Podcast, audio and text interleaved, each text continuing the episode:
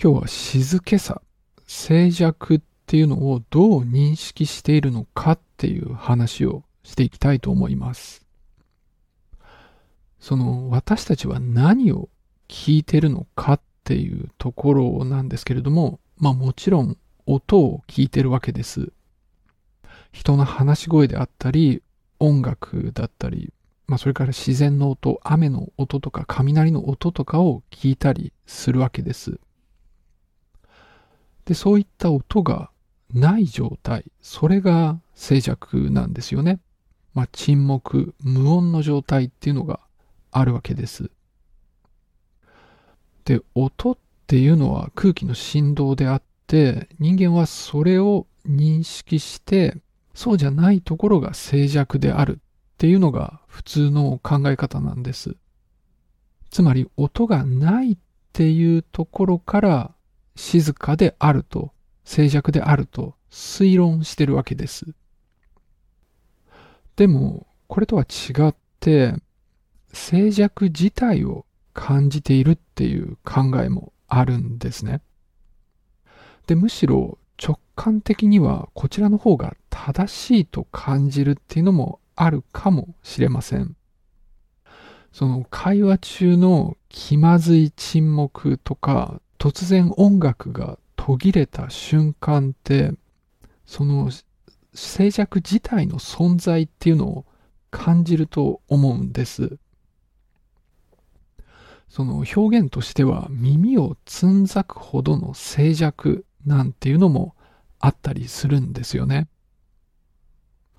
つまり静寂そのものを聞いてるっていう、まあ、そういう可能性もあるわけなんです。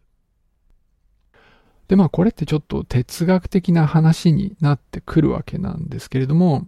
まあ今あったようにですね、静寂っていうのは音がないっていう状態で静寂そのものを認識しているわけではないっていう可能性と静寂そのものを認識している音っていうものがあるように静寂というのも存在しているっていうふうに脳は認識しているっていう、まあ、その二つの可能性があるわけなんです。ただ、まあ、なかなかこういうのを実験的に調べるっていうのは難しいわけなんです。でも、音に関する錯覚を用いることによって、これを調べたっていう研究があって、今日はそれを紹介していきたいと思います。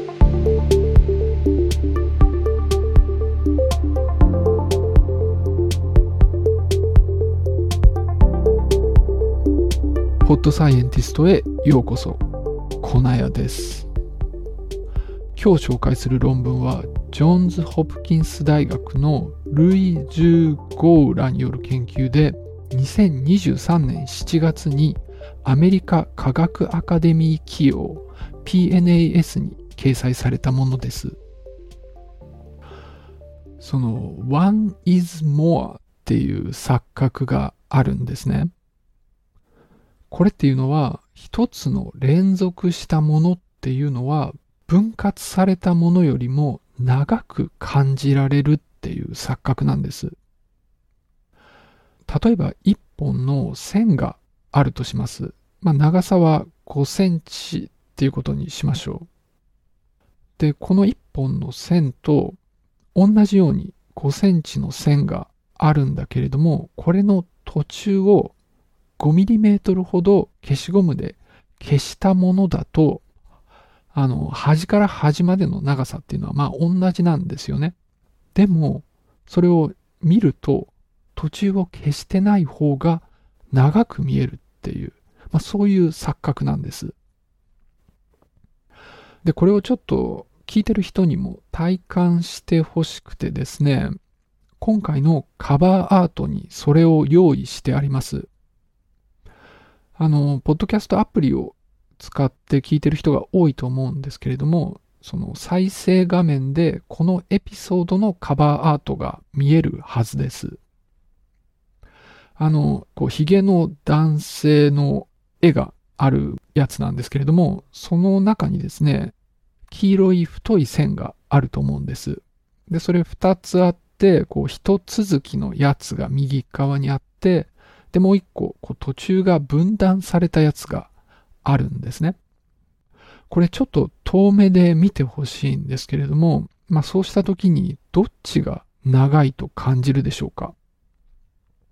その、こう途中が途切れてる方は、黄色が消えてる部分も含めて、こう二つの線の端から端までを足した長さっていうことですね。それと一続きの線とどちらが長く感じるかっていうことです。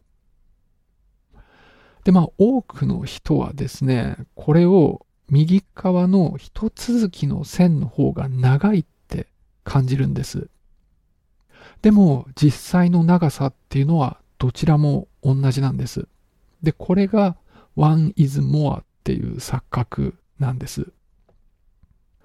で、今これはこう視覚、目で見て線の長さがどうだっていうのなんですけれども、音でも同じことが起きるっていうことが示されていて、その場合は体感の音の長さが変わるんですね。例えば2秒間の連続したピーっていう音があるとします。で、この音で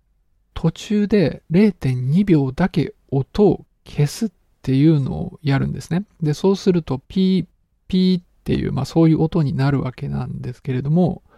まあどちらでもその音の始まりから終わりまでは2秒なんですね。なんだけれども、この場合でも一続きの方が長く感じるんです。あの、そんな大きな影響ではなくって、まあ体感として10%ぐらい伸びてるって感じるっていうことなんですね。だから2秒と2.2秒になるっていうことなんですね。それで、まあ、音でも one is more が起きるっていう、まあそういうことなんです。で、これもですね、実際に体験してほしくてですね、まあ、こんな感じの音声を作ってきました。で、この後流していくんですけれども、まず最初に分断されたやつ、ピー、ピーってやつが流れて、で、その後一続きのピーっていうやつが流れます。じゃあちょっと流していくんで聞いてみてください。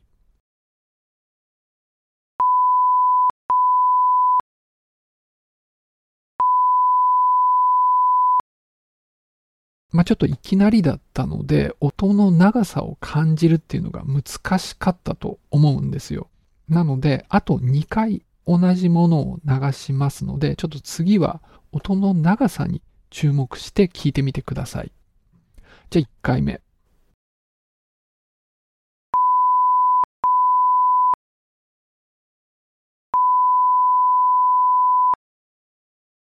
じゃああともう1回。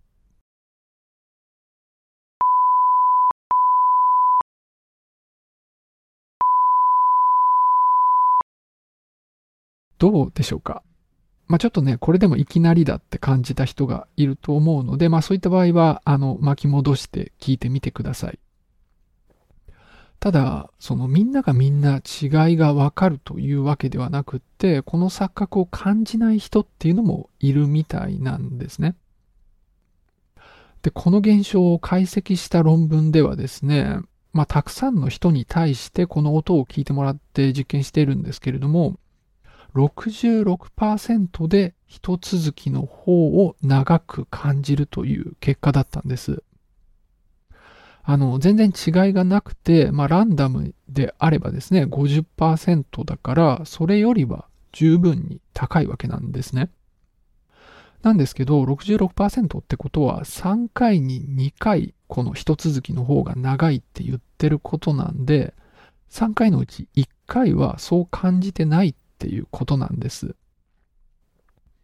だから、まあ、結構小さな違いではあるんだけど、それでもちゃんとこう、たくさんの人でたくさん回数を重ねて調べてみると、はっきり違いが出てくるくらいには明らかな錯覚であるということなんです。で、これっていうのは人間が音を感じているから起きていると考えられているんですね。まあ、線の場合もそうで線っていうものがあると脳が認識しているからこの錯覚が起きるわけです。で音もまあ、音が認識されて脳の中に音が実在するからこうなるんだっていう、まあ、そういう考えなんです。で今回紹介する論文の研究グループはですねこの錯覚で音を静寂無音と置き換えたらどうなるだろうかって考えたんですね。でまあ今ここではですね、まあ、こういう順番で話を進めていってるのでまあそういうことするだろうなってなんか想像がつくわけなんですけれどもまあこの人たちは何もないところからそういう着想に至ったわけでまあなかなか目の付けどころがすごい研究なわけです。でさっき流した音声ではですね静寂だったところから音が決まった時間流れたわけです。で、今度は逆にずっと音がしているところに決まった時間だけ音を止めて静寂を作るっていう形になります。で、まあこれもですね、ここで体験できるように音を作ってみました。あの、元の論文では、こう、環境に入り込むために騒音っていうのを使ってたんですね。なので、ここでも同じようにレストランの騒音っていうのを使ってみました。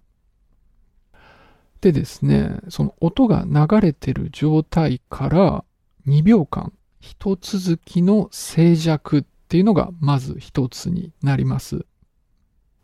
で、その2秒間の中に0.2秒だけ音を流すっていうやつがもう一パターンですね。だから静寂が途中で一瞬止まるっていうことです。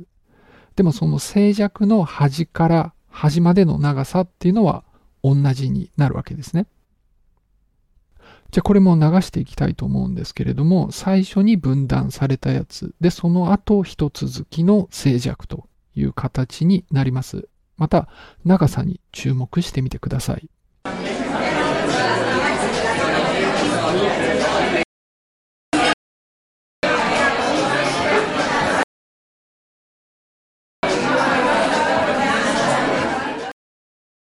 まあ、ちょっとこれもいきなりだと長さ、あの、感じるの難しかったと思うので、またあと2回流しますね。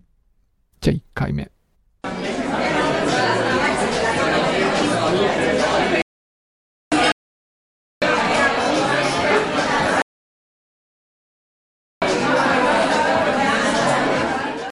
じゃあもう一回流します。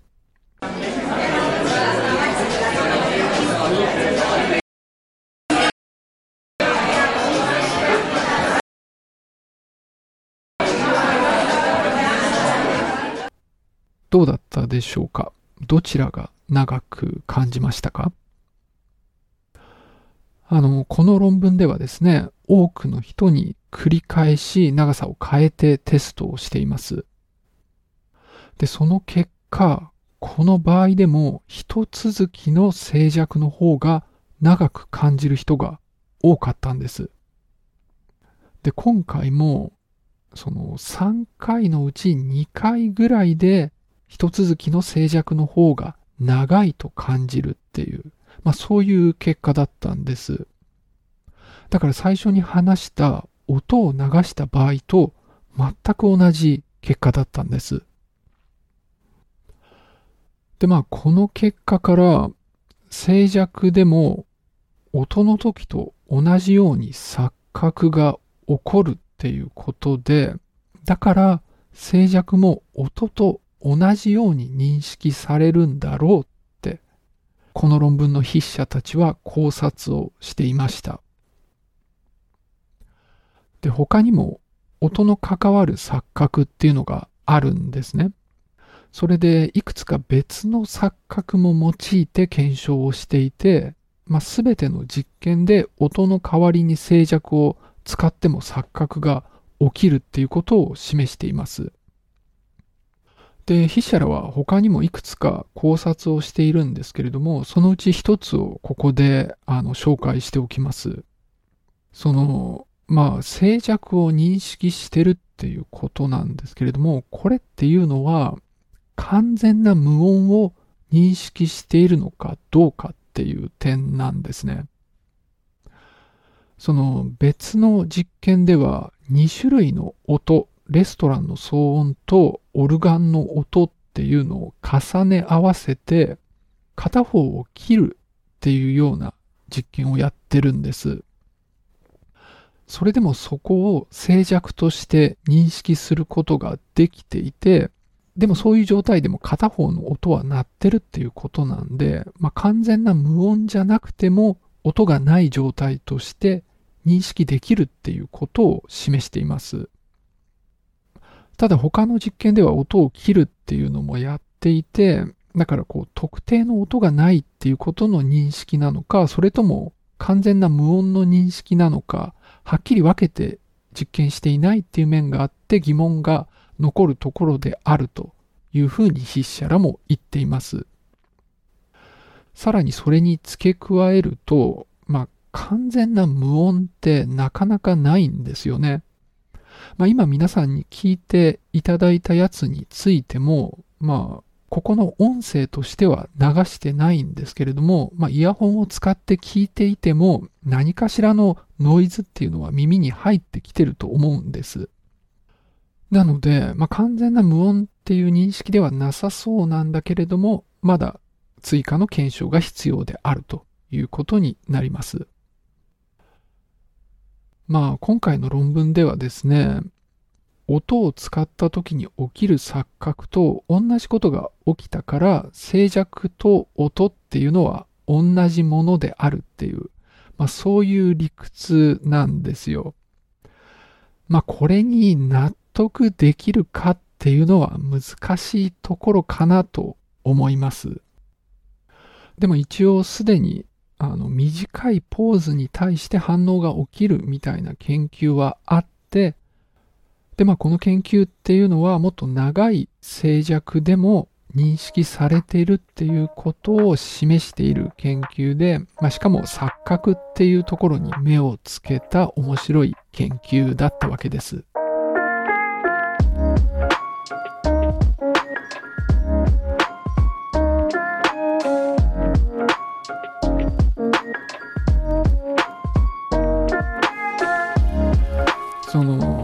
ドキャストの限界っていうのがあるんですよね。まあやっぱり音だけで説明しなきゃいけないので、その図を説明するっていうのがすごく大変なんです。こう一目見れば一目瞭然であってもそれを説明するのにかなり工夫が必要だったりして、まあ、いつも苦労をしてるしあの今回に至ってはですねカバーアートに図を埋め込むっていう、まあ、反則めいたことまでしてるわけですでも今回の論文っていうのは音静寂っていう話でまあポッドキャストとは非常に相性のいい話だったんですまあ、だからぜひ紹介したいと思ってですね、音声まで作ってみたんです。あの、楽しんでいただけてたらとても嬉しく感じます。じゃあ今日はこの辺で終わりにしたいと思います。最後までお付き合いありがとうございました。